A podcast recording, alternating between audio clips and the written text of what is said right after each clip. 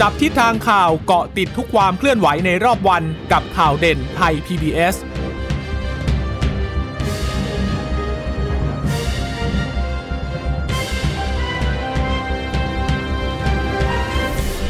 สวัสดีค่ะ สวัสดีค่ะต้อนรับคุณผู้ฟังสู่ข่าวเด่นไทย PBS นะคะ เราพบกันเป็นประจำทุกวันจันทร์ถึงศุกร์บ่ายๆแบบนี้ค่ะ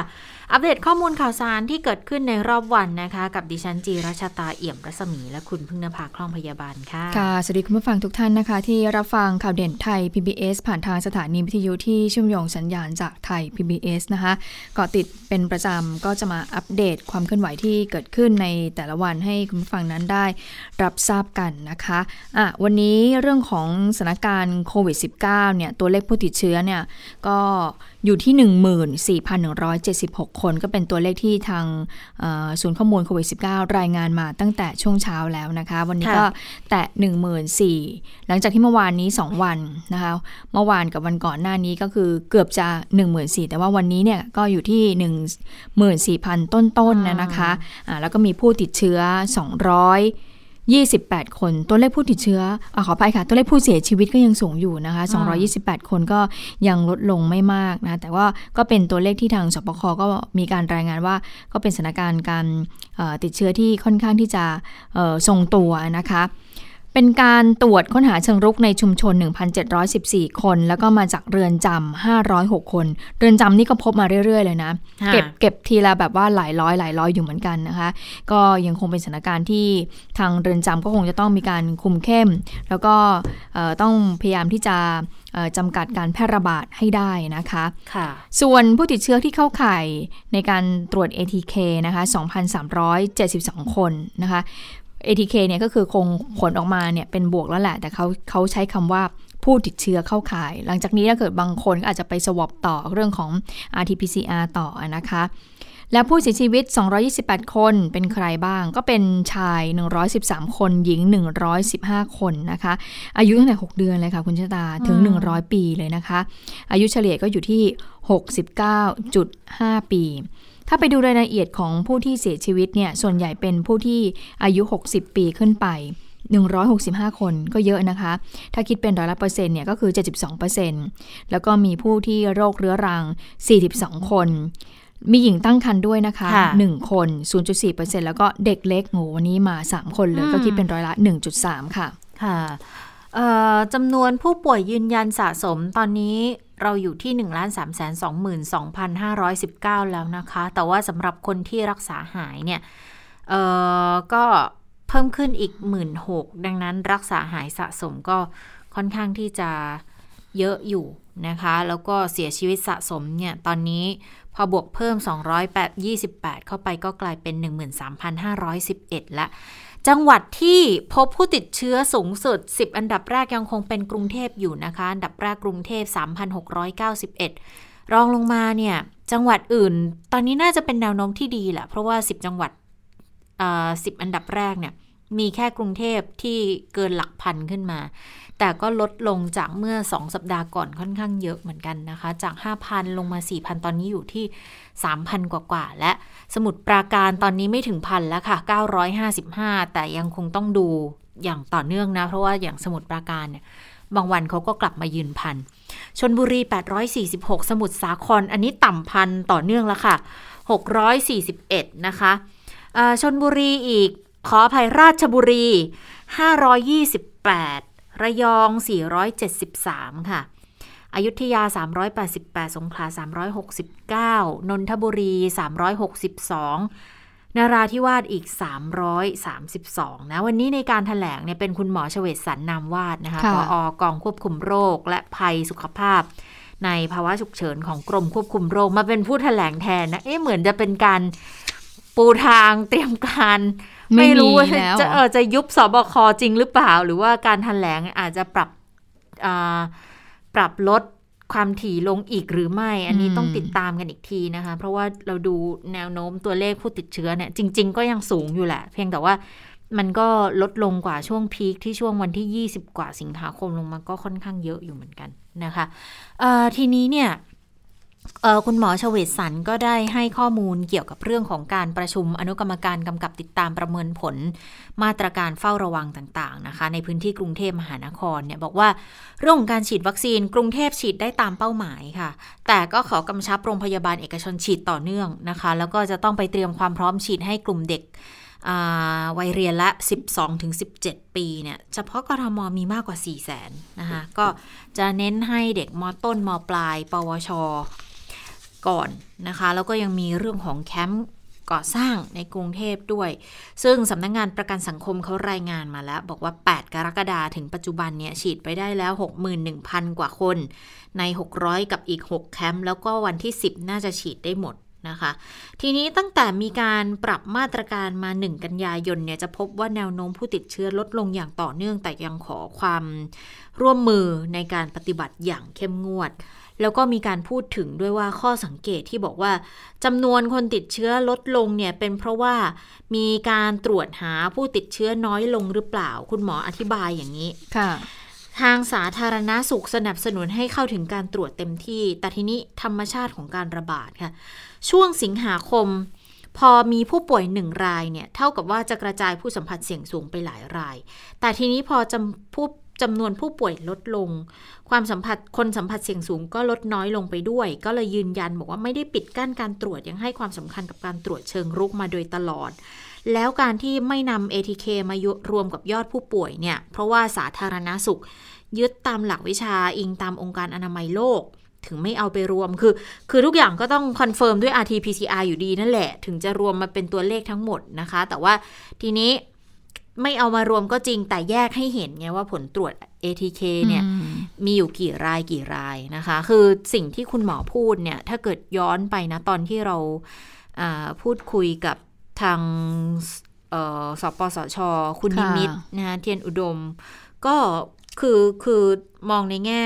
คล้ายคลึงกันแหละบอกก็ตัวเลขที่ลดลงมันก็สะท้อนได้สองทางแหละว่า ตรวจลดลงก็เลยเจอน้อยลงหรือเปล่ากับอีกทางหนึ่งก็คือคือก่อนหน้านี้ที่ตรวจไป แล้วก็แยกคนที่ติดเชื้อออกไปแล้ว ดังนั้นก็ลดคนเสี่ยงลงไปโดยปริยายด้วยนะคะ เพราะว่า 1 คนเนี่ยจะสามารถแพร่เชื้อได้คือคิดตามหลักสถิติก็จะคือ 1 ต่อ 8 พบ 1 คนสามารถกระจายไปยัง 8 คนได้ ทีนี้พอตัดวงจรได้สักหนึ่งคนก็หมายความว่าจะ น่าจะทำให้คนที่มีความเสี่ยงเนี่ยลดลง 8 คน ดังนั้นตัวเลขมันก็ค่อนข้างที่จะสะท้อนออกมาในระดับหนึ่งนั่นแหละ เพียงแต่ก็ตัดทิ้งไม่ได้ว่าตรวจน้อยก็เลยเจอน้อย มันก็ไม่ได้ไม่สามารถไปตัดทิ้งในลักษณะนั้นได้นะคะ ทีนี้สิ่งที่เน้นย้ำอีกอย่างหนึ่งนั่นก็คืออเรื่องของการระบาดแบบกลุ่มก้อน อันนี้ก็ยังเจอต่อเนื่องนะคะคะกลุ่มโรงงาน กลุ่มสถานประกอบการ กลุ่มแคมป์คนงาน ตอนนี้เนี่ยพบ 318 คลัสเตอร์ แล้วรองลงมาจะมีการระบาดที่ตลาดชุมชนครอบครัวอีก2 131 คลัสเตอร์ ส่วนการระบาดในร้านอาหารสถานบันเทิงเจอเหมือนกันนะ แต่ 3 คลัสเตอร์ คุณหมอบอกว่าไม่ได้ระบาดมากค่ะ แต่ยังต้องเฝ้าระวังกันอยู่ โดยเฉพาะหลังจากที่ภาครัฐเนี่ยผ่อนคลายมาตรการต่างๆ และ โรงเรียนสำนักงานสถานศึกษาพบการกระจายแบบคลัสเตอร์เหมือนกันนะอยู่ 12 คลัสเตอร์ด้วยกัน แล้วที่สำคัญเนี่ยที่พบเยอะคือการระบาดในวงพนัน วงสุราคลัสเตอร์งานศพพิธีกรรมทางศาสนาแบบนี้ค่ะ สถานพยาบาลก็ยังเจออยู่ก็เลยจะต้องเน้นในเรื่องของการเฝ้าระวังในกลุ่มนี้ให้ได้เยอะนะคะ ส่วนที่กลายเป็นเรื่องให้ถูกวิพากษ์วิจารณ์กันอีก คือมันมีการรายงานตัวเลขวัคซีนของศบคเป็นน่าจะเป็นเพจไทยสู้โควิดเนาะที่ก่อนหน้านี้เคยเป็นเป็นเรื่องเป็นราวกันมาแล้วครั้งหนึ่งเนี่ยก็ยังมีอีกเมื่อวานเมื่อวานหรือวันก่อนก็มีอีกบอกว่า ตอนนี้ฉีดเข็มหนึ่งไปแล้ว 50%จากที่มีเป้าหมายให้ 50 ล้านคนได้ 25 ล้านคนเท่ากับ 50%เนี่ย อันนี้คุณหมอยอมรับเลยว่าเออคงต้องเอาเออข้อมูล มาดูในรายละเอียดการนำเสนอเพื่อไม่ให้เกิดความสับสนต่อไปนะแสดงว่ามันก็ยังไม่ได้ถึง 50%หรอกนะคะ แต่ว่าก็พอเอาตัวเลขตีกลมมาไงพอรายงานไปแบบนั้นก็กลายเป็นข้อวิพากษ์วิจารณ์ขึ้นมาอีกนะนะคะค่ะส่วนคนที่ยังไม่ได้ฉีดวัคซีนโดยเฉพาะกลุ่มอายุตั้งแต่ 18 ปีขึ้นไปนะคะ ทางโครงการไทยร่วมใจกรุงเทพปลอดภัย Safe Bangkok เนี่ยเปิดให้ ผู้ที่ต้องการจะฉีดวัคซีนเนี่ยได้ลงทะเบียนกันแล้วนะคะ เริ่มลงทะเบียนในวันพรุ่งนี้ค่ะ 9 10 11 3 วันนะคะก่อนที่จะไปฉีดในวันที่ 14 15 กันยายน ซึ่งการฉีดของไทยร่วมใจครั้งนี้นะคะ อย่างทะเบียนก็เปิดเป็นเปิดเป็นหน่วยบริการฉีดวัคซีนใช่ไหมคะ ค่ะ สองวันที่ผ่านมารู้สึกจะปิดหลายวันแล้วล่ะ ปิดตั้งแต่วัน ปิดตั้งแต่วันจันทร์ปิดตั้งแต่วันจันทร์แล้วค่ะ ก็คือฉีดวันสุดท้ายที่มีรู้สึกวันอาทิตย์ใช่ไม่ไม่ใช่ค่ะ ปิดตั้งแต่วันคือเสาร์วันเสาร์อะ ฉีดวันสุดท้าย แล้วก็วันอาทิตย์ปิดจันทร์ปิด อังคารปิด แล้วนี่วันพุธนะคะก็หยุดมาหลายวันแล้วเพื่อเขาที่จะไปดูว่ามีวัคซีนที่เหลือเนี่ยที่อยู่ในระบบของแทร่วมใจทั้ง 25 แห่งเนี่ยมีอยู่เท่าไหร่ก่อนที่เขาจะมีการมาจัดสรรที่จะฉีดต่อไปนะคะ ให้กับประชาชนทั่วไปอายุ 18 ปี ปรากฏว่าพรุ่งนี้เขาจะเริ่มเปิดให้มีการลงทะเบียนเป็นวันแรกนะคะ ก่อนที่จะไปฉีดให้ในวันที่ 14 15 กันยายนนี้สำหรับการฉีดคนที่ลงทะเบียนกับไทยร่วมใจครั้งนี้นะคะ ก็จะเป็นการรับเข็มหนึ่งเนี่ยเป็นซิโนแวคไปนะคะ ส่วนเข็ม 2 ก็จะเป็นแอสตราเซเนกาเพื่อที่จะให้มีการฉีดเข็ม 2 นั้นเร็วขึ้นนะคะ จาก 12 สัปดาห์ก็เป็น 3 สัปดาห์ก็คือปกติแล้วเนี่ยถ้าคนเนี่ยจะฉีดเข็ม 1 เป็นแอสตราเซเนกาก็จะต้องเว้นไปประมาณสามเดือนหรือ 12 สัปดาห์นะคะ ถึงจะได้แอสตราเซเนกาเข็มที่ 2 ใช่ไหมคะ แต่ว่า หลังจากนี้ค่ะใครที่ฉีดเนี่ยเขาก็จะเป็นซิโนแวคเข็มแรกไป และหลังจากนั้นก็ผ่านไป 3 สัปดาห์ก็จะกระตุ้นเป็นแอสตราเซเนกาแล้วนะคะก็เป็นการที่จะฉีดให้เพื่อมีการกระตุ้นภูมิคุ้มกันได้เร็วขึ้นเพื่อที่จะป้องกันสายพันธุ์เดลต้าที่มีการระบาดในเวลานี้นะคะกระทรวงสาธารณสุขก็บอกว่า ไอ้สูตรวัคซีนไขว้ซิโนแวคแอสตราเซเนกาเนี่ยเป็นสูตรหลักฉีดให้ประชาชนทั่วไป แล้วก็กลุ่มเสี่ยง เนื่องจากว่าต้องการที่จะสร้างภูมิคุ้มกันภายใน 5 สัปดาห์ และต้านเชื้อเดลต้าสำหรับการฉีดเนี่ยนะคะ จากการศึกษาก็พบว่าภูมิคุ้มกันต่อการยับยั้งเชื้อไวรัสสายพันธุ์เดลต้าพบว่ามีระดับภูมิคุ้มกัน 78.65 สูงระดับเดียวกันกับ ได้แอสตราเซเนกา2เข็มเลยนะคะแอสตราเซเนกา2เข็มเนี่ยจะอยู่ที่ 76.52 แต่ถ้าเป็นซิโนแวคแล้วเข็ม 2 เป็นแอสตราเซเนกาจะมีภูมิคุ้มกันอยู่ที่ 78.65 นะคะ ส่วนการฉีด ซีโนแวค2เข็ม แล้วกระตุ้นเข็ม 3 ด้วยแอสตราเซเนกาให้กับบุคลากรทางการแพทย์บางส่วน อันนี้มีผลข้อมูลออกมาแล้วนะ จากการศึกษาเพราะว่าภูมิสูงถึง 271.17 อันนี้เราอาจจะต้องศึกษากันนะคะคุณชะตา เพราะว่าดิฉันคุณชะตาเนี่ยฉีดซีโนแวคไป 2 เข็ม ถ้าจะมีการกระตุ้นภูมิเนี่ยที่เขาบอกอาจจะมีปลายเดือนตุลาคมนี่นะอาจจะได้เป็นแอสตราเซเนกาภูมิจะขึ้นไปสูงถึง 271.17 ค่ะ ดูแบบเป็นยอดมนุษย์เลย ซึ่งแอสตราเซเนกาเขาบอกว่าเดี๋ยวจะเร่งส่งมอบวัคซีนให้ครบ 61 ล้านโดส ก็เป็นไปตามที่มีการบอกกันไว้นะ ตั้งแต่ช่วงต้นปีแล้วนะคะว่าเอสตราเซเนกาจะส่งมอบให้กับเราเนี่ย 61 ล้านโดสภายในปีนี้ แล้วไทยก็จะนำเข้าซิโนแวคอีก 12 ล้านโดส เพื่อมาฉีดเป็นสูตรไข้มีระยะห่าง มีระยะห่างนะคะ 3 สัปดาห์ แล้วก็ใช้เวลาอีก 2 สัปดาห์ ก็จะมีภูมิคุ้มกันระดับสูงที่ต้านเชื้อเดลต้าได้เลยนะคะ กระทรวงสาธารณสุขก็เลยเน้นย้ำกับการฉีดวัคซีน ในลักษณะสูตรนี้ก็คือซิโนแวคเข็มแรก แล้วก็ตามมาด้วยแอสตราเซเนกาค่ะ ค่ะ อันนี้คือของเราเนี่ย ที่บอกว่ากระตุ้นเข็มสามนี่ดิฉันยังตุ้มๆต่อมๆอยู่เลยนะ เพราะว่ายังไม่ได้รับ ใบรับรองวัคซีนสองเข็มค่ะไม่รู้จะตกหล่นอีกหรือเปล่า เดี๋ยวต้องไปทวงกันซะหน่อยละเดี๋ยวรอให้ศูนย์เปิดอีกครั้งนะเราต้องค่อยไปทวงกันอีกทีว่าว่าจะยังไง เพราะตอนนี้นะ ถ้าเกิดว่าเขายืนยันว่าหนึ่งตุลา จะใช้ COVID free setting เราจะเข้าไปนั่งกินในร้าน เราต้องโชว์แล้วนะว่านี่ฉันสองเข็มแล้วเรียบร้อยนะถ้าเกิดฉันจะได้เข็มที่สามนี่ฉันจะดูแบบปลอดภัยมากเลย ว่าภูมิฉันจะขึ้นสูงถึงสองร้อยเจ็ดสิบเอ็ดไมมิลลิเขาเขามีหน่วยเป็นอะไรก็ไม่รู้เนาะอันนี้เนาะคือคือแต่ละอันเนี่ยมันมันจะมีหน่วยต่างกันผู้ฟังบางคนไปดูบางคนก็จะพูดแบบเป็นหลักหมื่นเป็นอะไรอย่างนี้เนาะบางทีเราก็งงเหมือนกันว่าเออแล้วหน่วยเขาหน่วยเขาคือยังไงวิธีการนับเขาคือยังไง มันก็จะเป็นสิ่งที่เรายังงงอยู่ ก็แต่ที่เรารายงานให้ฟังเนี่ยก็เป็นสิ่งที่ผ่านคำชี้แจงมาแล้วตัวเลขมันก็จะเหมือนกับที่กรมวิทยาศาสตร์การแพทย์เคยได้เอามาให้ดูกันก่อนหน้านี้อยู่แล้วนะคะ ทีนี้ถ้ามาดูภาพรวมการฉีดวัคซีนทั่วประเทศนะ เมื่อวานนี้ได้เยอะค่ะค่ะ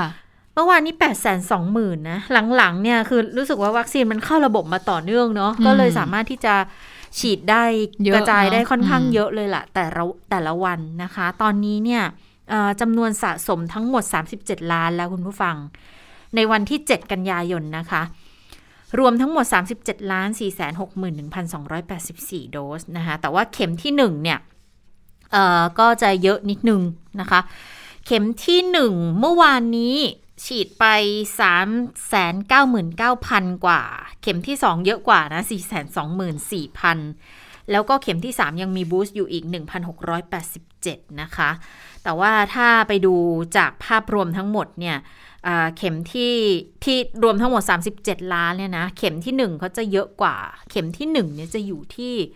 ประมาณ 20 กว่าล้าน แล้วเข็มที่อืม2น่ะจะอยู่ที่ประมาณ 10 ได้ 10 ล้านละรวม 2 เข็มจะได้ 10 ล้านคนละตอนนี้นะคะ ก็กำลังไต่อันดับขึ้นไป ค่อนข้างเอ่อรุดหน้าไปค่อนข้างเยอะ เพราะว่าดูจากตัวเลขจำนวนรวมที่ฉีดรายวันได้ 8 0 0แสนกว่าโดสแบบเนี้ยมันก็ถือว่าเป็นแนวโน้มที่ดีมากเลย แต่ว่าสิ่งหนึ่งที่ต้องเน้นอยู่ก็คือกลุ่ม 608 นะ โดยเฉพาะกลุ่มหญิงตั้งครรภ์ที่เป็น กลุ่มล่าสุดที่เพิ่งเข้ามาอยู่ในกลุ่มเสี่ยงนี่เองอะนะคะ แล้วเราได้เห็นแล้วนะว่าตัวเลขของอาผู้ที่เสียชีวิตหลังๆ เนี่ย จะเห็นมีรายงานหญิงตั้งครรภ์เกือบทุกวันเลยค่ะอืมแล้วอย่างวันนี้ก็มีเด็ๆนะใช่อืมวันนี้ก็มีเหมือนกันนะคะ ดังนั้นก็เลยกลายเป็น priority แรกแล้วละมั้งตอนเนี้ยสำหรับกลุ่มหญิงตั้งครรภ์12 สัปดาห์ขึ้นไปนะ ขอความร่วมมือมาฉีดวัคซีนเลยค่ะ เพื่อป้องกันตัวเองนะ อาจจะไม่ได้ป้องกันว่าไม่ติดร้อยเปอร์เซ็นแต่ถ้าสมมุติคุณติดขึ้นมาเนี่ย มันจะช่วยบรรเทาอาการไม่ให้มันรุนแรงจนถึงขั้นต้องล้มหมอนนอนเสือขนาดนั้น ต้องถึงขั้นต้องเข้าโรงพยาบาลกลายเป็นกลุ่มสีเหลืองสีแดงเนี่ยมันช่วยได้จริงๆนะคะ แต่ว่าถ้าจะให้ช่วยได้คือคุณต้องเข้ามารับการฉีดนะคะ ก็เลยมีการกำชับมาเหมือนกัน บอกว่าทางสำนักอนามัยของกทมค่ะ เขาบอกว่าตอนนี้เนี่ยสบคเขากำชับมาทางกทมด้วยเหมือนกัน บอกว่าให้ไปติดตามหญิงตั้งครรภ์เกิน 12 สัปดาห์ หญิงหลังคลอดด้วยนะคะ แล้วก็คนที่อยู่ระหว่างให้นมบุตรด้วยอืมมารับวัคซีนโควิด -19 เลย เพราะเราเห็นแล้วตะกี้ใช่ไหมเด็ก6เดือนเองอะค่ะ เสียชีวิตนะคะ3คนด้วยกันนะ วัยเด็กเนี่ย ก็เป็นเรื่องที่น่าเศร้ามากเลย ดังนั้นก็มารับวัคซีนกันนะคะ เพื่อให้ปลอดภัยคืออย่างน้อยเนี่ย เราอนุมานกันไงว่า น้องจะติดน้องจะติดมาจากไหนอะถ้าน้องไม่ได้ออกจากบ้าน ก็ติดจากคนในครอบครัวนี่แหละ ดังนั้นก็คนในครอบครัวต้องทำตัวให้ปลอดภัยเพื่อไม่ให้ไปติดเด็กเด็กลูกๆในบ้านด้วยนะคะก็เลยมีการเร่งรัดกันมาแบบนี้ทางกทมเขาก็เลยกำหนด หญิงตั้งครรภ์เป็นกลุ่มเป้าหมายเร่งด่วน ควบคู่กับกลุ่มผู้สูงอายุกับกลุ่มที่มีโรคประจำตัวเลยนะคะ ตอนนี้ขอความร่วมมือโรงพยาบาลทุกแห่งเลยสำรวจจำนวนหญิงตั้งครรภ์อายุครรภ์12 สัปดาห์ขึ้นไป แล้วก็จัดสรรวัคซีนให้กับโรงพยาบาลให้ไปฉีดให้กับหญิงตั้งครรภ์เลย แล้วก็ทีม CCRT เนี่ยให้ลงพื้นที่แล้วขอให้ประชาสัมพันธ์เชิญชวนหญิงตั้งครรภ์มาฉีดวัคซีนเพื่อป้องกันการสูญเสีย เพราะกลุ่มหญิงตั้งครรภ์ ถ้าไม่เสียหนึ่งก็เสียสองเลยนะ คือทั้งแม่ทั้งลูก แต่ถ้าอันไหนที่คุณหมอจะต้องตัดใจว่าจะต้องเลือกเนี่ย ก็จะเป็นเรื่องที่น่าเศร้าอย่างยิ่งนะคะ ลูกเกิดมาอาจจะไม่มีคุณแม่อยู่แล้ว หรือคุณแม่ที่ตั้งครรภ์รอวันจะพบหน้าลูก อาจจะไม่ได้พบหน้าลูกนะ อันนี้เป็นเรื่องที่มันน่าเศร้ามากจริง ๆนะคะ ในกรทมเนี่ย ตอนนี้ฉีดไปได้แค่ประมาณหมื่นรายเท่านั้นเองนะสำหรับกลุ่มหญิงตั้งครรภ์ดังนั้นก็ต้องเร่งไปให้ถึงโดยเร็วที่สุดนะคะ ซึ่งตอนนี้เนี่ยทางกรทมนอกจากจุดฉีดต่างๆ ของไทยร่วมใจแล้วนะ แล้วก็โรงพยาบาลต่างๆ ที่เขาให้ฉีดแล้วเขายังมีแบบ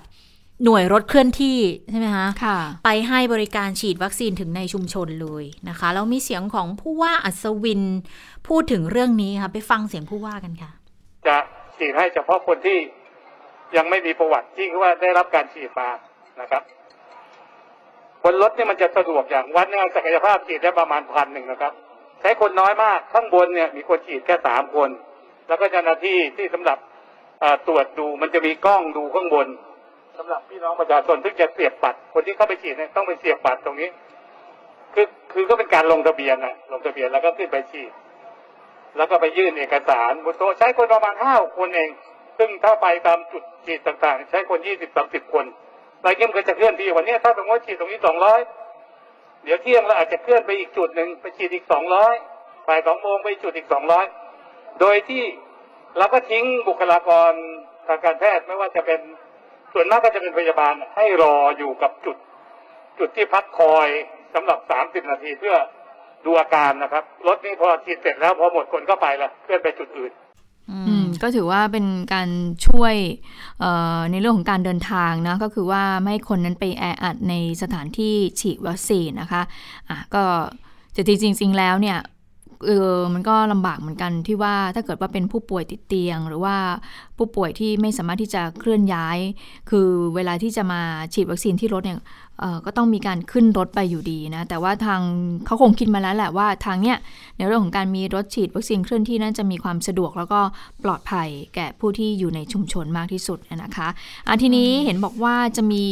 การเสนอเรื่องของการผ่อนคลายมาตรการต่างๆ เพิ่มมากขึ้นและหลังหลังจากที่เราคลายล็อกดาวน์มาตั้งแต่วันที่ 1 กันยายนนะคะ อย่างก็บอกว่ากองถ่ายเนี่ยกันบอกว่าเดี๋ยวจะมีเสนอให้ทางสบคพิจารณาดูนะคะว่าเพื่อให้กิจการกองถ่ายเนี่ยสามารถกลับมาถ่ายทำได้อีกครั้ง โดยมาตรการหลักเนี่ยที่ทางปลัดกระทรวงวัฒนธรรมเนี่ยเขาจะมีการจัดทำข้อเสนอ แล้วก็ขอให้ทางสบคผ่อนปรนกิจการกิจกรรม ในเรื่องของการถ่ายทำรายการโทรทัศน์ ภาพยนตร์ แล้วก็วิดีทัศน์นะคะก็บอกว่าสิ่งที่เขาจะเสนอเข้าไปก็คือว่าจะต้องมีการตรวจแอนติเจนเทสคิดหรือว่า ATK ทุก 3-7 วัน ผ่อนปรนร่วมผ่อนปรนรวมไปถึงคณะทำงานทุกแผนกเลยจำนวน 50 คน หรือว่ามากกว่านั้น เพราะว่าตอนนี้เขาเขียนบอกว่า ลังจากที่มีการคลายล็อกก็คือว่ารวมกลุ่มกันได้ประมาณ 25 คนใช่ไหมคะ แต่ว่าเดี๋ยวถ้าเกิดเป็นกองถ่ายเนี่ยกองถ่ายกองถ่ายหนึ่งเวลาจะทำงานต้องใช้คนเยอะมากทีเดียวนะคะ เพราะฉะนั้นก็เลยจะผ่อนปลนบอกว่าให้ทุกแผนกเนี่ยรวมกัน 50 คนหรือว่ามากกว่านั้นได้ไหมนะคะสำหรับมาตรการเพิ่มจำนวนคนในกองถ่ายก็อาจจะต้องพิจารณาให้สอดคล้องกับประกาศของสบคก็จะเสนอเรื่องนี้เข้าไปเพื่อให้ทางสบคพิจารณาด้วยนะคะ ค่ะ ทีนี้เนี่ยในเรื่องของการผ่อนปรนมาตรการแล้วยังคงต้องมีการตรวจ ATK กันอยู่อย่างต่อเนื่องอย่างเป็นประจำใช่ไหมคะซึ่งเรื่องนี้เนี่ยก็ต้องเป็นเงื่อนไขหนึ่งอยู่แล้วแหละที่น่าจะต้องไปประกอบในเรื่องของการผ่อนคลายการทำงานในกองถ่ายต่างๆนะคือมันคงไม่ใช่แค่กองถ่ายในประเทศเท่านั้นแหละ เพราะจริงๆบ้านเราเนี่ยเป็นหนึ่งในเป้าหมายของกองถ่ายต่างประเทศที่เขาจะเข้ามาทำงาน ถ้าเกิดเปิดประเทศแล้วเข้ามาได้เนี่ยมันก็จะถือเป็นอีกหนึ่งช่องทางในการช่วยสร้าง รายได้ให้กับประเทศอีกทางหนึ่งนะคะ ทีนี้เนี่ยในเรื่องการฉีดวัคซีนมีอยู่อีกนิดนึงค่ะมันเป็นเป็นเป็นประเด็นที่ควรจะต้องพิจารณากันเลยนะว่าสำหรับแรงงานข้ามชาติ แรงงานต่างด้าวทั้งถูกกฎหมายทั้งผิดกฎหมายเลยนะ คืออย่างน้อยๆเนี่ยถูกกฎหมายก็ไม่น่าจะมีปัญหามากในการที่จะได้รับวัคซีนนะ เพราะว่าก็ต้องดูแลเท่าเทียมกันแหละแต่ในกลุ่มที่ผิดกฎหมายเนี่ย เขายังอยู่ในประเทศไทย แล้วเขาก็เป็นหนึ่งในกลุ่มเสี่ยง หรืออาจจะเป็นหนึ่งในกลุ่มที่อาจจะเอาเชื้อมาติดคนอื่นได้ในกรณีที่ถ้าเกิดเขาติดเชื้อขึ้นมา ก็มีการพูดคุยกันเรื่องนี้กันอยู่เยอะนะว่า คือไม่ว่าจะใครก็ตามอยู่ในประเทศอะ่ะ ก็เป็นความเสี่ยงทั้งนั้นค่ะ ดังนั้นก็ควรที่จะให้เขาได้รับวัคซีนไปด้วยนะ ซึ่งทางผู้ประกอบการกลุ่มร้านอาหารกลุ่มภัตตาคารเขาก็สะท้อนกลุ่มเรื่องนี้มาเหมือนกันเนาะตอนนั้นที่บอกว่าจะต้องเป็น COVID free setting แล้วผู้ให้บริการก็ต้องฉีดวัคซีนด้วยเนี่ย แต่เขามีปัญหาไงว่า แรงงานข้ามชาติก็ทำงานในอุตสาหกรรมนี้เยอะ แต่บางทีเนี่ยส่งชื่อไปแล้วถูกตีกลับอะเอกสารไม่ครบไม่เพียงพอหรือไม่มีความชัดเจน ดังนั้นก็มีการพูดถึงเรื่องนี้เหมือนกันว่า คือถ้าเขาไม่ปลอดภัยเราก็ไม่ปลอดภัยเหมือนกันนะ ดังนั้นถ้าจะปลอดภัยทั้งสองฝ่าย ก็คือทุกคนที่อยู่ในประเทศก็ควรจะต้องได้รับวัคซีนทั้งหมด แล้วทีนี้เนี่ยคือเหมือนเป็นเรื่องระหว่างประเทศมาเลยจริง ๆนะคะคะเพราะว่าทางฝั่งกัมพูชา เขามีผู้ว่าราชการจังหวัดตรงชายแดนของฝั่งกัมพูชาเนี่ยเขาร้องขอมาเลย บอกว่ามีการ ประชุมบริหารจัดการกลุ่มเป้าหมายเฉพาะในผ่านระบบ video conference คุณวิษณุอาจารย์วิษณุเครืองามเขาเป็นประธาน แล้วปรากฏว่าหน่วยงานต่างๆ ที่เกี่ยวข้องเขาร่วมประชุมด้วยอย่างสำนักงานตรวจคนเข้าเมืองกระทรวงการต่างประเทศ กระทรวงการสาธารณสุข ก็เลยหยิบยกเรื่องนี้ขึ้นมาว่าผู้ว่าราชการจังหวัดชายแดนที่อยู่ฝั่งกัมพูชาเขาร้องขอให้รัฐบาลไทยดำเนินการฉีดวัคซีนป้องกันโควิด -19 ให้กับชาวกัมพูชาที่ทำงาน และตกค้างอยู่บริเวณชายแดนไทย คือเขาบอกว่าไทยเนี่ยจัดการเรื่องการลงทะเบียนฉีดวัคซีนให้คนต่างชาติในไทยอยู่แล้ว แต่ทางฝ่ายกัมพูชามองว่าระบบแบบนี้เนี่ยรองรับเฉพาะชาวต่างชาติที่มีถิ่นพำนักในราชอาณาจักรไทยเท่านั้น ซึ่งมันก็อาจจะไม่ครอบคลุมถึงแรงงานข้ามชาติที่เขาเข้ามาทำงานแบบชั่วครั้งชั่วคราว แต่เขาก็ทำงานอยู่ในเนี้ยใช้ชีวิตอยู่ในเนี้ย ก็อันนี้ก็เลยกลายเป็นเรื่องที่ทั้งทางควบคุมโรค สาธารณสุข เขาบอกว่าเขาพร้อมที่จะช่วยดำเนินการเพื่อไม่ให้กระทบกับการฉีดวัคซีนของคนไทยด้วยนะ แต่ถ้าจะให้เขาทำเนี่ย เขาต้องได้รับไฟเขียวจากส่วนกลาง โดยเฉพาะจากสบคด้วย ดังนั้นที่ประชุมเขาก็เลยมอบหมายกระทรวงการต่างประเทศค่ะ บอกว่าไปหารือกับหน่วยงานที่เกี่ยวข้องทั้งสองฝ่ายเลยทั้งฝั่งไทยฝั่งกัมพูชา แล้วก็ เอาเรื่องเข้าที่ประชุมสบคชุดใหญ่ในวันที่ 10 นี้เลยนะคะ ก็จริงๆมีกลไกความร่วมมือตามพรมแดนมีอยู่แล้วนะคะ ดังนั้นก็อาจจะต้องหยิบยกขึ้นมาพูด แล้วก็ถ้าย้อนไปนิดนึงในการถแถลงของสบควันนี้นะคะ เขาก็มีการพูดถึงเรื่องการฉีดวัคซีนให้ชาวต่างชาติเหมือนกัน บอกว่าจะไปฉีดที่ไหนอะไรยังไงได้ คุณหมอสเวตสันก็บอกอย่างนี้บอกว่า คนที่อาศัยอยู่ในไทยถูกต้องตามกฎหมายลงทะเบียนได้ 2 ช่องทางค่ะ ก็คือเว็บไซต์ expatvac consular.go.th อันนี้จะเป็นการลงทะเบียนกับกระทรวงการต่างประเทศ หรืออีกอันจะเป็นแอปพลิเคชันวัคซีนบางซื่อของศูนย์ฉีดวัคซีนกลางบางซื่อนะคะ แต่ว่าอันนี้เนี่ยต้องเป็นกลุ่มที่ถูกกฎหมายเท่านั้นนะ แล้วเขาจะได้นัดหมายกันให้ได้นะคะ แต่ว่าไม่ถูกกฎหมายนี่ก็โอ้เป็นเป็นประเด็นที่ต้องพูดกันเยอะเหมือนกันนะ เพียงแต่บางทีถ้ามุมมองในแง่ของการป้องกันการระบาดของโรคอะ่ะก็ควรที่จะต้องให้เท่าถึงกันทั่ว ทั่วถึงกันค่ะ ส่วนกรณีที่มีการแฮ็กข้อมูลของคนไข้นะคะผู้ป่วยเนี่ยจากทางโรงพยาบาล แล้วก็นำเอาไปสวมตัวตน แล้วก็นำไปใช้ในทางที่ไม่ดีนะคะ ตรงส่วนนี้วันนี้ DES เขาออกมาแถลงนะคะ โดยคุณชัยวุฒิธนาคมานุสรณ์รัฐมนตรีว่าการกระทรวงดิจิทัลเพื่อเศรษฐกิจและสังคม หรือว่า DES ในฐานะที่เป็นประธานคณะกรรมการดูแลความมั่นคง ปลอดภัยไซเบอร์ ก็มีการแถลงที่กรณีที่มีแฮกเกอร์เนี่ยโจมตีข้อมูลของโรงพยาบาล และเอาข้อมูลของผู้ป่วยออกไป ตรงส่วนนี้ทางคุณชัยวุฒิก็บอกว่าได้สั่งการให้สำนักงานคณะกรรมการรักษาความมั่นคงปลอดภัยไซเบอร์แห่งชาติ ก็มีชื่อว่าชื่อย่อว่าสกมชนะคะ ก็ไปทำงานร่วมกับกระทรวงสาธารณสุข ลงพื้นที่ตรวจสอบเลยว่าช่องโหว่ของระบบของโรงพยาบาลที่เพชรบูรณ์เนี่ยเป็นยังไงนะคะ เบื้องต้นก็บอกว่าได้รับการแก้ไขแล้วนำระบบที่เป็นปัญหาดังกล่าว ออกไปจากการใช้งานแล้ว แล้วก็มีการดำเนินการปิดกั้นการเข้าถึงอินเทอร์เน็ตจากภายนอก แล้วก็รวมไปถึงตรวจสอบแล้วก็ไม่พบความเสียหายกับระบบปฏิบัติการที่ใช้ในการดูแลรักษาผู้ป่วยอยู่ ไปฟังเสียงของคุณชัยวุฒิกันค่ะ ที่ตรวจสอบเบื้องต้นเนี่ยมันเป็นข้อมูลทั่วไปนะครับเป็นข้อมูลเกี่ยวกับการรักษาพยาบาล มีชื่อแพทย์ที่ดูแลมีตารางเวรแพทย์ มีข้อมูลวันเวลาที่มารับบริการ มีสิทธิการรักษาพยาบาล มีเลขประจำตัวผู้ป่วย ซึ่งทั้งหมดไม่ใช่ฐานข้อมูลการรักษาพยาบาล ไม่มีรายละเอียดเกี่ยวกับการวินิจฉัยและรักษาโรคนะครับ ก็คือไม่ใช่ความเสียหายที่เกิดกับระบบปฏิบัติการ หรือข้อมูลในการรักษาพยาบาลของผู้ป่วยในเชิงลึกนะครับ เป็นเพียงข้อมูลในการติดตามผู้ป่วยที่เชื่อมต่อระหว่างหมอกับผู้ป่วย ข้อมูลเบื้องต้นเท่านั้นเองนะครับ ก็ยังไม่พบว่ามีข้อมูลในเชิงที่เป็นเรื่องการรักษาพยาบาลในระบบปฏิบัติการในโรงพยาบาล แต่เป็นเพียงระบบเว็บแอปพลิเคชันนะครับ ที่ทางโรงพยาบาลพัฒนาเพื่อใช้ในการติดตาม การทำงานของหมอ และผู้ป่วยที่มาติดต่อกันนะครับแล้วก็ดีครับ เรื่องนี้ก็ทางทางกระทรวง แล้วก็หน่วยงานที่เกี่ยวข้องก็ได้ประสานกับโรงพยาบาลนะครับ สิ่งแรกที่ทำก็ต้องระงับการเชื่อมต่ออินเทอร์เน็ต เพื่อไม่ให้แฮกเกอร์หรือผู้ที่ไม่หวังดีเข้ามาโจมตีระบบได้และตอนนี้ทางทีมงานก็ได้จัดทีม forensic นะทีมที่เข้าไปตรวจวิเคราะห์ข้อมูลเราก็จะเอา log file การเข้ามาใช้อินเทอร์เน็ตทั้งหมด เข้ามาดูว่ามีใครเข้ามาในระบบบ้างค่ะ โดยสรุปแล้วก็คือปัญหาที่เกิดขึ้นกับโรงพยาบาลเพชรบูรณ์เนี่ยรัฐมนตรี DES ก็บอกว่าข้อมูลที่ประกาศขายเนี่ยเป็นข้อมูลเกี่ยวกับรายชื่อประชาชนที่มารับบริการโรงพยาบาล ชื่อแพทย์ที่ดูแล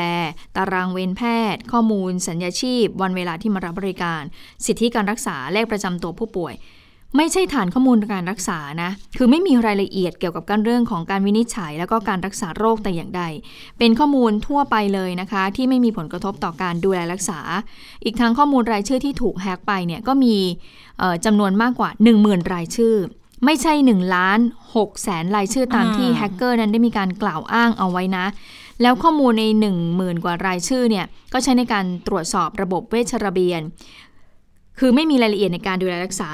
เป็นข้อมูลรายชื่อผู้ป่วยนอกที่นัดรับการรักษาประมาณ 7,000 ราย ข้อมูลตารางเวรแพทย์ มีเลข 13 หลักของแพทย์ผู้รักษา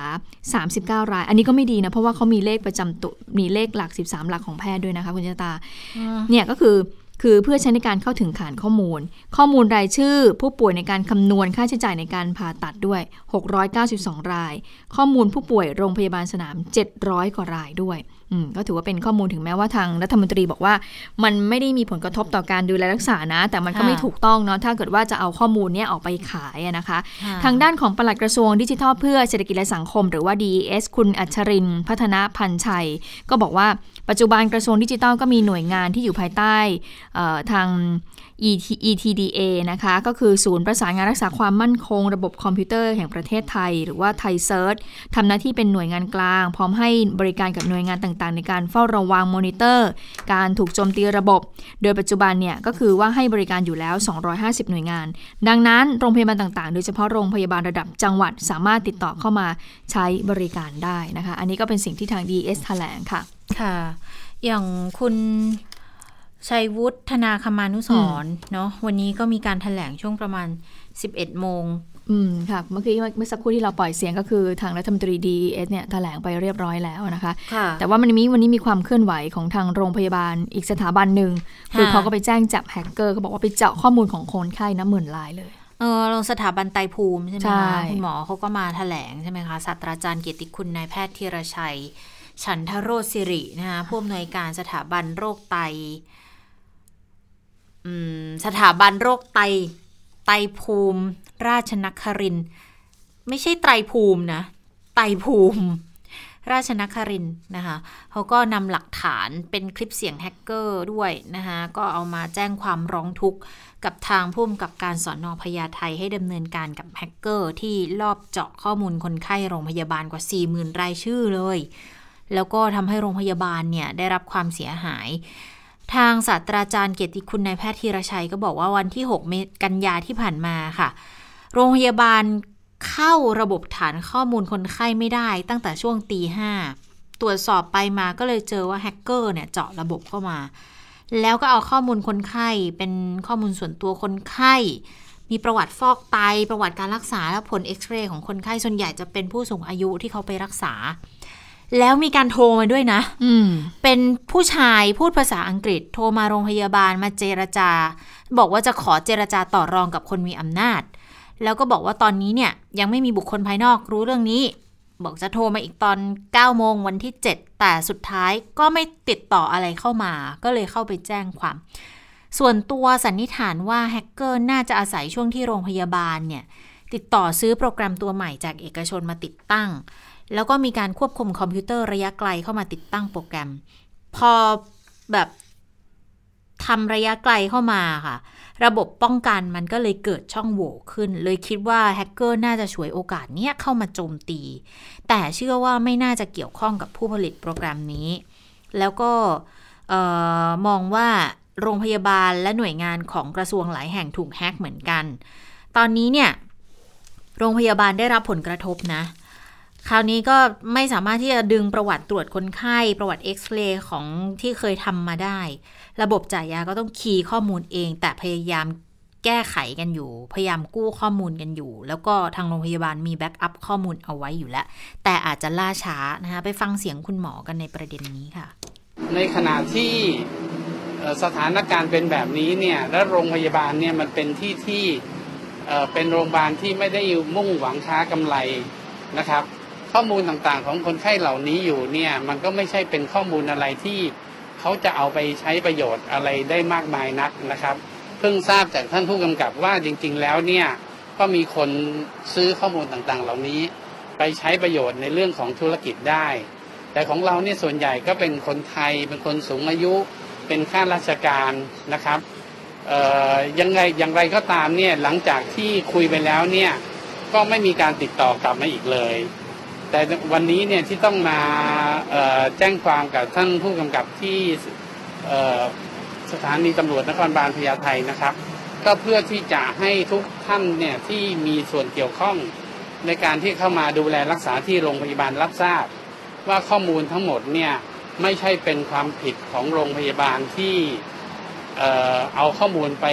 ให้กับคนอื่นไปมันสิ่งต่างๆที่เกิดขึ้นจากตรงนี้อยู่เนี่ย เเราก็ดำเนินทั้งสองทางทางหนึ่งก็คือต้องต้องขอบคุณท่านผู้กำกับนะครับ ที่ให้ความกรุณาให้คำแนะนำรวมทั้งช่วยเราในเรื่องของติดต่อในส่วนของไซเบอร์ของทางตำรวจของเราเองก็มีบริษัทที่เข้ามาช่วยดู ทางด้านของตำรวจค่ะ ก็สันนิษฐานเหมือนกันบอกว่า คือตอนนี้ยังยังไม่มีเบาะแสผู้ต้องสงสัย แต่แนวทางการสสืบสวน เตรียมประสานบุคคลที่เกี่ยวข้องหลายส่วน แล้วก็รวมไปถึงบริษัทที่เขามาติดตั้งโปรแกรมให้กับโรงพยาบาลด้วย มาให้ข้อมูลในทุกมิติเลย แล้วก็เตือนด้วยว่า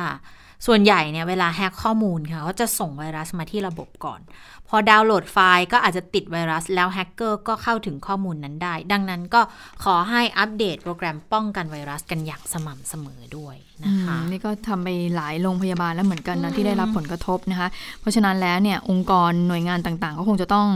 ต้องมีระบบ ต้องลงทุนค่ะในการที่จะป้องกันระบบของตัวเองไม่ให้ถูกเจาะข้อมูลไปนะคะอะทีนี้มาดูเรื่องของการแก้ไขร่างรัฐธรรมนูญ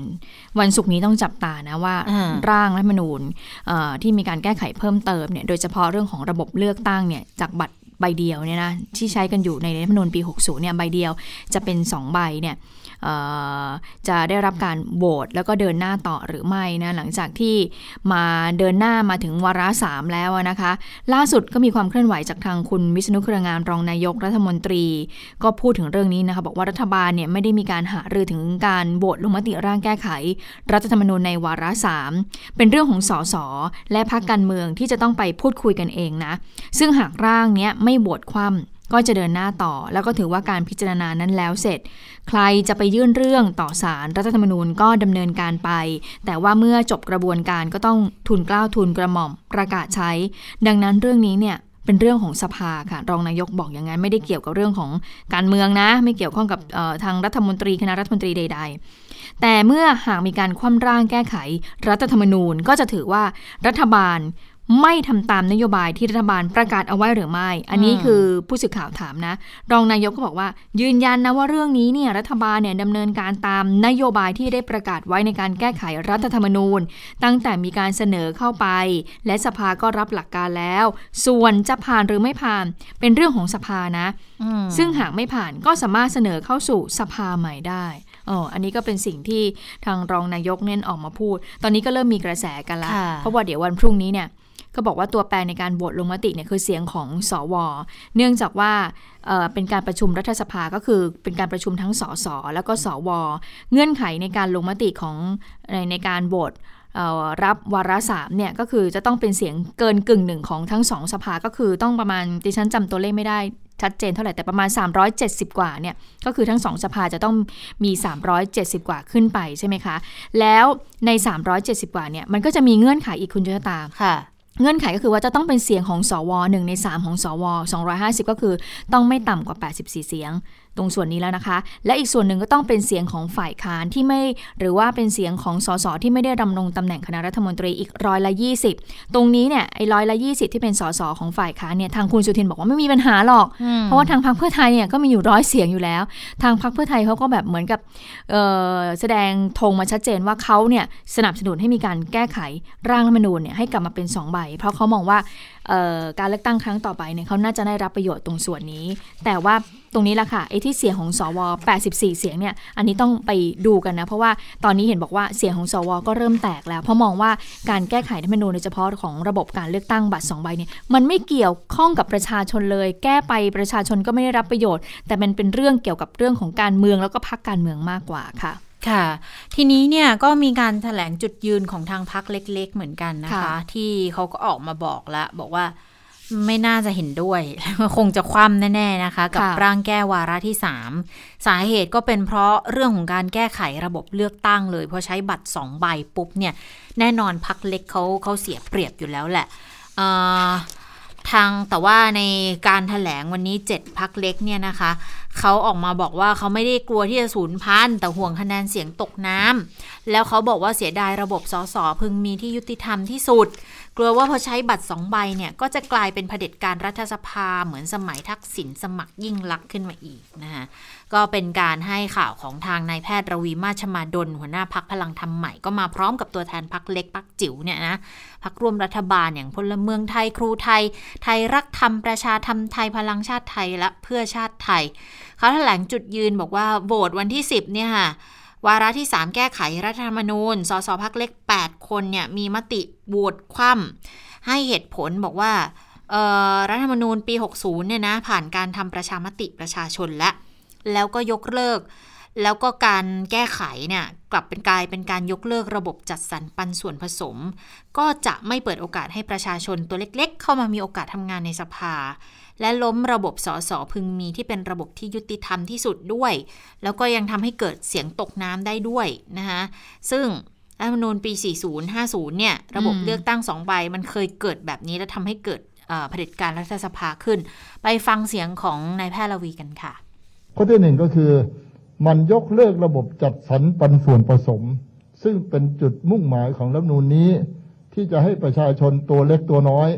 กลุ่มต่างๆ ได้มีโอกาสนั่งในสภาเพื่อสะท้อนปัญหาของบ้านเมือง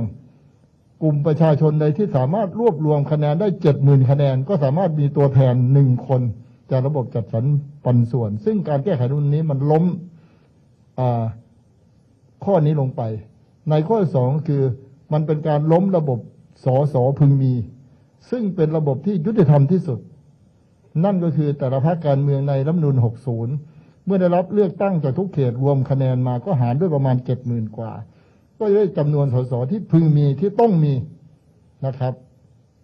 แต่การแก้ไขนี้มันล้มข้อข้อนี้ไปนะครับ แล้วในข้อที่สามก็คือล้มหลักการเเรื่องคะแนนเสียงตกน้ำนะครับ ในรัฐนูนเดิมคะแนนเสียงทุกคะแนนของคนที่แพ้ในการเลือกตั้งในเขต ก็จะถูกนำมารวมเป็นคะแนนของพรรคไม่มีการตกน้ำแต่ในแก้ในการแก้ครั้งนี้ ในคะแนนสสเขต เฉพาะคนที่ได้รับอันดับหนึ่งเท่านั้นที่จะถูกเลือกเป็นสสส่วนคะแนนคนที่สองสามสี่ห้าก็จะตกน้ำหมด เหลือแต่คะแนนสสสัดส่วนที่มาคิด ดังนั้นสามข้อนี้จึงเป็นหลักการสำคัญของรัฐนูลปี 60 ที่ถูกยกยกเลิกไปถ้าเรารับด้านนี้นะครับ ค่ะอันนี้ก็เป็นเสียงของคุณหมอระวีมาชมาดลนะคะ หัวหน้าพักพลังธรรมใหม่ ยังมีอีกพักหนึ่งค่ะพักประชาธรรมไทยคือคุณพิเชษเสถียรชวานหัวหน้าพักเนี่ยก็มาพูดถึงจุดยืนในเรื่องของการโหวตร่างแก้ไขรัฐธรรมนูญด้วยนะคะ ก็แน่นอนนะคะว่าก็ไม่เห็นด้วยกับการที่จะมีการโหวตลงมติในวาระสามไปฟังเสียงเหตุผลกันค่ะ ถ้าแก้รัฐธรรมนูญตาม เหมือนกับไปขัดเจตนารมณ์ของปี 60 เนี่ย ผมถือว่ามันไม่ให้ตัวแทนของทุกกลุ่ม เข้าไปส่วนร่วมในการแก้ปัญหาแล้วบริหารประเทศ ก็ยังยืนยันนะครับว่าวาระสองนี้เรายืนยันไม่ผ่าน ถ้าวาระที่สามก็ยืนยันว่าเราจะใช้ยืนยันว่าเราก็คงใช้แล้วหนงปีหกศูนย์ก็คือว่าในส่วนส่วนของภาคเล็กนั้นควรจะมีโอกาสแล้วก็เป็นตัวแทนประชาชน ที่เข้าไปแก้ปัญหาประเทศครับ ยืนยันว่าเราไปเห็นด้วยในการที่จะให้บัตรสองใบนั้นผ่านวาระสามครับก็เป็นความคิดเห็นของทางพักเล็กนะคะซึ่งเสริมนิดนึงค่ะ คุณหมอระวีก็บอกว่าในวันที่ 10 กันยายนเนี่ยก็เลยบอกว่าเรียกร้องให้สวขออภัยค่ะ เรียกร้องให้สสเนี่ยโหวตคว่ำร่วมกับพักเล็กนะ แล้วก็เรียกร้องไปถึงสว ด้วยบอกคิดให้รอบคอบนะ ก่อนที่จะโหวตคว่ำร่าง เพราะถ้าสว สนับสนุนไม่ถึง 84 เสียง ก็จะทำให้ร่างนี้ตกไป แต่ถ้าหากว่าร่างฉบับนี้ผ่านนะ กลุ่มพักเล็กก็จะร่วมกับพักขนาดกลาง ไปลงชื่อยื่นต่อสารรัฐมนูญตีความแล้วค่ะ พร้อมกับย้ำว่าหากจะแก้ไขรัฐมนูญจริง ก็ขอให้ทำประชามติก่อนที่ฉันดูแล้ว ไม่รู้ว่าเรื่องของการแก้ไขรัฐมนูญจะไปถึงไหนนะ เพราะว่ายังไม่ทันจะเริ่มเลยเนี่ยจะไปยื่นต่อสารรัฐมนูญตีความแล้วนะคะค่ะ ก็อาจจะเป็นเหมือนที่คุณสุทินเคยบอกไว้นะเมื่อวานเนี่ยที่บอกว่าสุดท้ายมันอาจจะไปจบที่ศาลรัฐธรรมนูญอีกก็ได้ใครจะรู้แล้วก็แสดงความกังวลชัดเจนแหละบอกว่าคือถ้าไม่ผ่านสวมันก็คงไม่ผ่านนะคะ แต่ว่าถ้าฟังเสียงของฝ่ายค้าน ไม่น่าจะมีปัญหาหรอก ทีนี้เนี่ยพอพูดถึงคุณสุทินแล้วนะคะ มันมีประเด็นที่เกี่ยวเนื่องกับที่สมาชิกเพื่อไทยเนี่ย ไปพูดอยู่กลางสภากล่าวหานายกรัฐมนตรี ในลักษณะที่ว่าเตรียมแจกเงิน 5 ล้านบาทให้กับสสนะคะ เรื่องนี้เนี่ย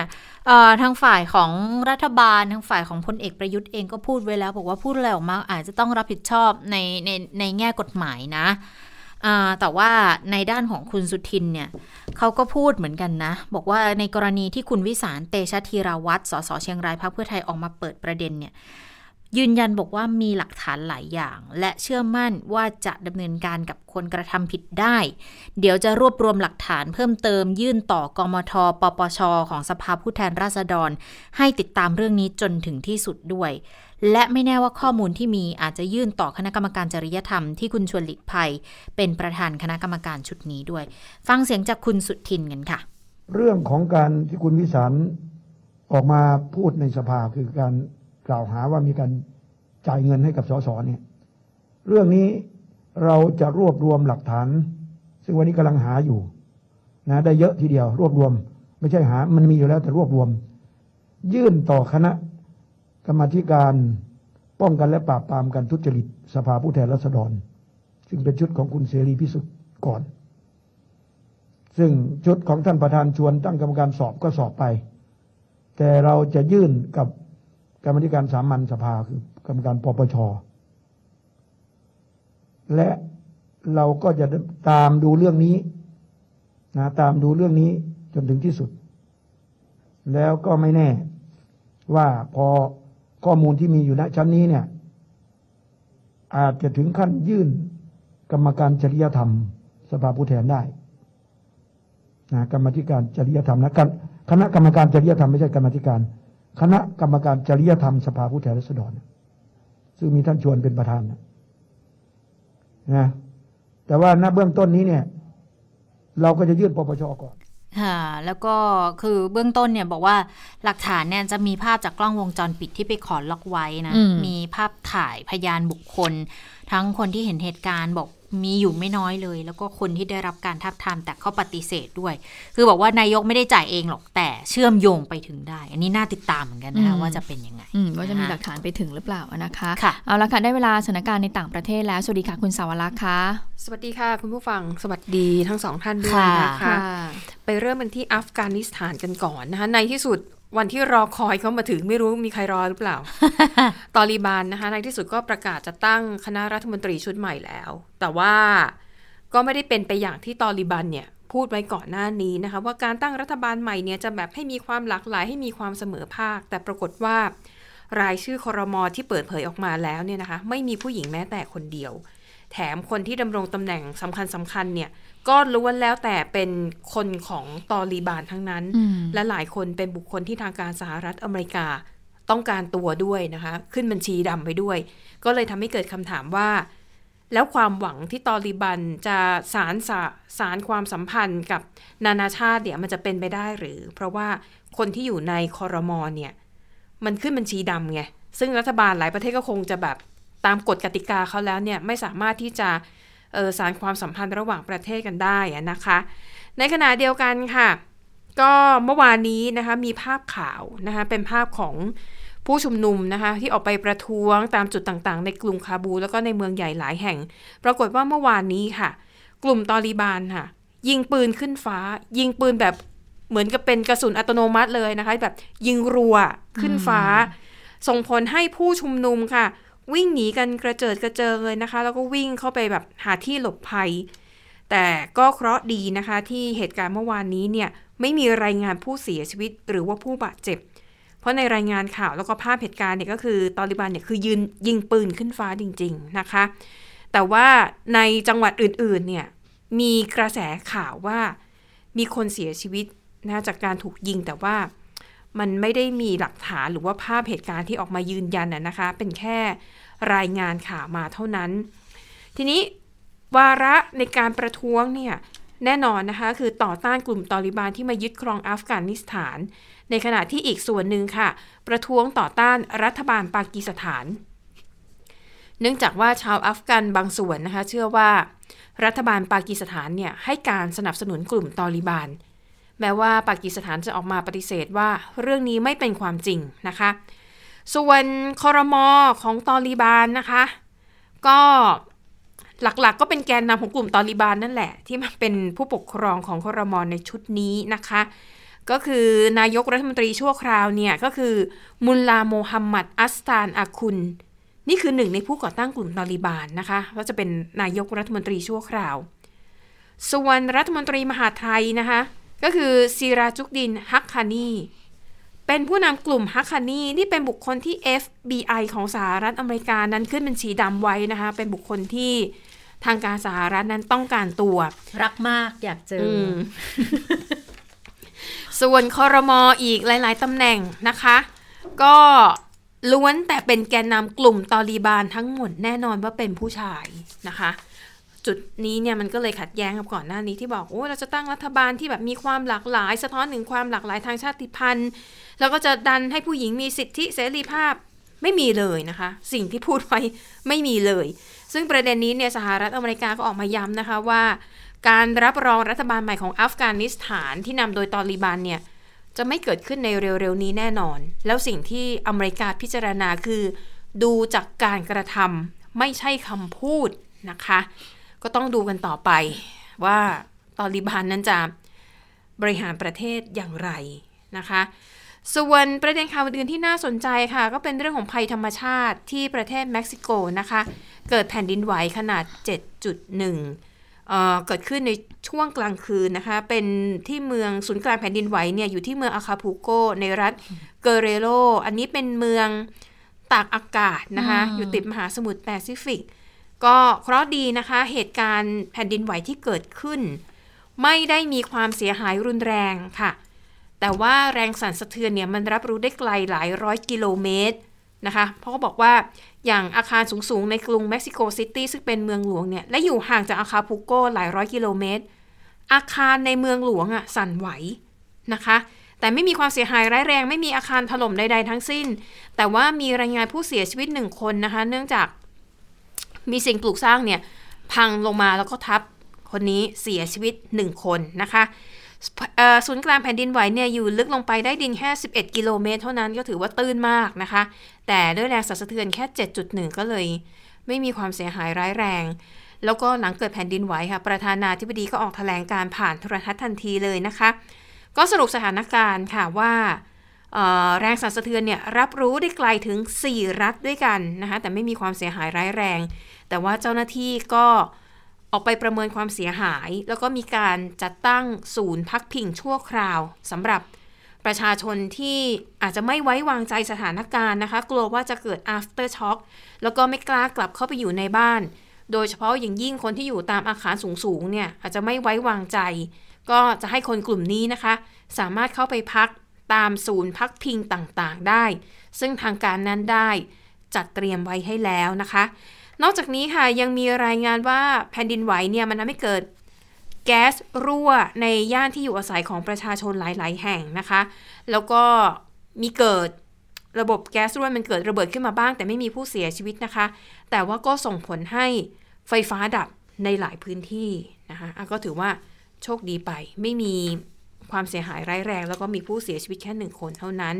แต่ที่นี่ค่ะที่อินโดนีเซีย มีเหตุร้ายเกิดขึ้นในเรือนจำนะคะ ก็คือ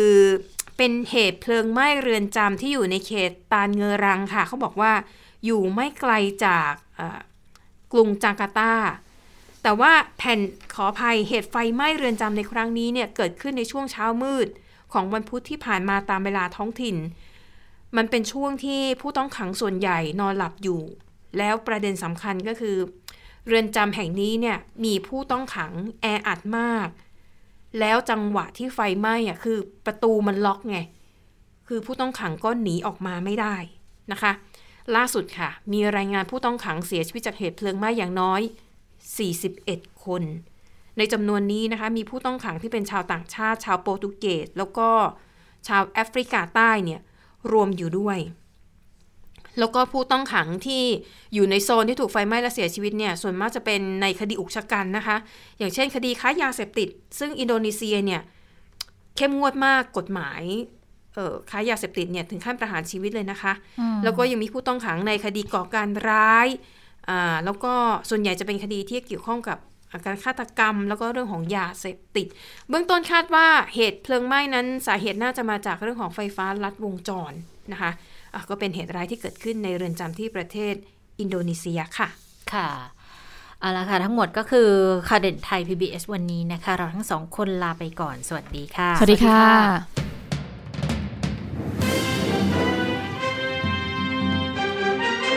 ติดตามข่าวเด่นไทย PBS ได้ทุกวันจันทร์ถึงศุกร์เวลา 15 นาฬิกา ทางไทย PBS Radio และติดตามฟังข่าวได้อีกครั้งทางไทย PBS Podcast